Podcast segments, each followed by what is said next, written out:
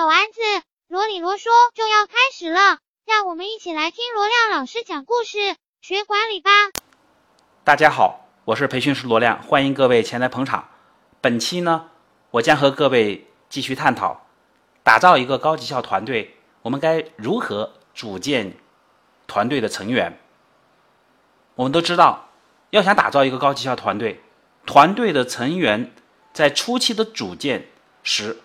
人员的选择非常的重要，尤其是初期的时候。那么，我们应该选择一些什么样的人来构建我们的团队？下面，哎，有这样的一个故事啊，或许能够给我们带来一些启发。罗老师，您要给我们讲一个什么故事呢？接下来要给大家。讲的故事中的一个人物呢，是管仲，啊，春秋时期著名的一个政治家、军事家，历史上称为管子。他经这个鲍叔牙的推荐呢，当上了齐国的上卿，啊，就是丞相，执政长达四十年，啊，史称呢春秋第一相。那个话说呢，在春秋时，齐桓公将他昔日的仇人。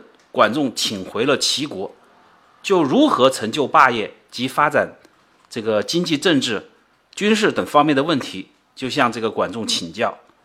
两个人长谈呢，三天后，齐桓公呢就准备拜管仲为相。管仲就说呀：“臣听说建造一座大厦，不是靠一根木材就可以完成的；形成一片海洋，也不是靠。”一条河流的注入就可以完成的。您要想实现这个宏大的目标，必须用五节。那齐桓公就连忙问呢：“这五节都是谁呢？”管仲就接着说：“举动讲规范，进退合礼节，言辞刚柔相济。我呢，其实不如葛鹏，请您任命他为大司行，负责外交，开垦田地。”充分利用土地种植作物，我不如明月，请您任命他为大司田，负责农业。这个行军打仗啊，排兵布阵，啊，让这个战士个个奋不顾身，视死如归。我呢，不如王子成父，请请您任命他为大司马，掌管兵马，执法公正公平，不杀无辜，啊，不诬无罪。我不如。宾虚无，请您任命他为大司礼，负责司法。敢于这个冒犯军言，舍身进谏，进谏必忠。我呢，不如东郭牙，请您任命他为谏官，负责监察。你要想这个治国强兵呢，就必须用这五个人。那么从此以后呢，葛鹏、宁越、王子成父、宾虚无、东郭牙五人就分别。因管仲的这个举荐，担任的相应的职务，齐国的这个治国人事结构的框架就基本建立起来了。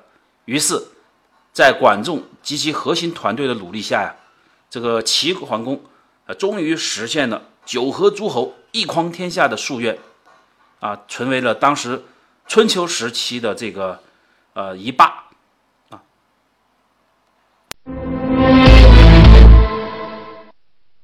师，您讲的这个故事带给我们什么启示呢？管理者在组建团队的时候呢，需要将不同的背景啊、个性、专长和经验的人组织在一起，使他们成为一个富有成效的工作团队。事实上啊，一个团队呢是由不同的角色组成的。我们管理者呢要用人之长，容人之短，打造一个能够能够优势互补的。卓越团队，有句话说，没有完美的个体，但是呢，却可以有完美的团队。为什么呢？哎，就是因为呢，不同个体在一起，大家彼此呢，发挥他的长处，然后呢，彼此呢，弥补对方的短处。个体虽然不完美，但是呢，我们的团队却是可以完美的。刚刚说到呢，不同的角色，啊，不同的角色。那么一般来讲呢？有个国际性的研究表明呢，团队中间一般有八种不同的角色，他们分别是实干者、协调者、推进者、创新者、信息者、监督者、凝聚者、完善者。大家可以看到，我们不同的人，因为他的个性、禀赋、资历、条件不一样，他可能在团队中间呢，会扮演不同的角色。我身为管理人员啊，身为管理者，我们就应该在团队建设的过程中间，能够让大家把不同的个性都发挥出来，从而有扮演好不同的角色。